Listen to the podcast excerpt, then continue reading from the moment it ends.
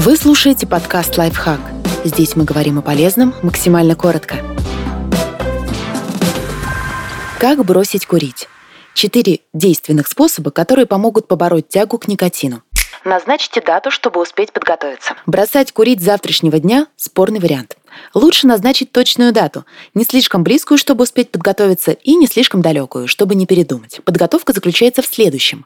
Вам необходимо отвязать курение от каждодневных отдыха и удовольствий. Если вы привыкли совмещать чашечку кофе с сигаретой, пейте, но без сигареты. Пообещайте себе: я сейчас выпью кофе, а перекурю через пятнадцать минут.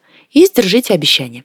Если вам необходимо неформальное общение с коллегами, идите на него без сигареты, опять-таки пообещав себе перекур некоторое время спустя.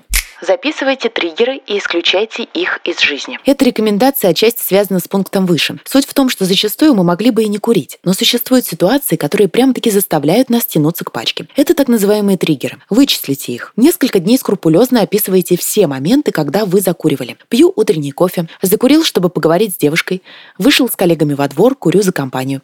Затем попробуйте видоизменить хотя бы те ситуации, которые повторяются день изо дня. Заместите курение иными удовольствиями или занятостью. Идеальное время, чтобы бросить курить – отпуск. Стрессов, провоцирующих тянуться к сигарете, нет. Интересной деятельности полно. Главное – вынести из подобного опыта осознание. Я курю не потому, что хочу, а потому, что мне просто скучно и нечем себя занять.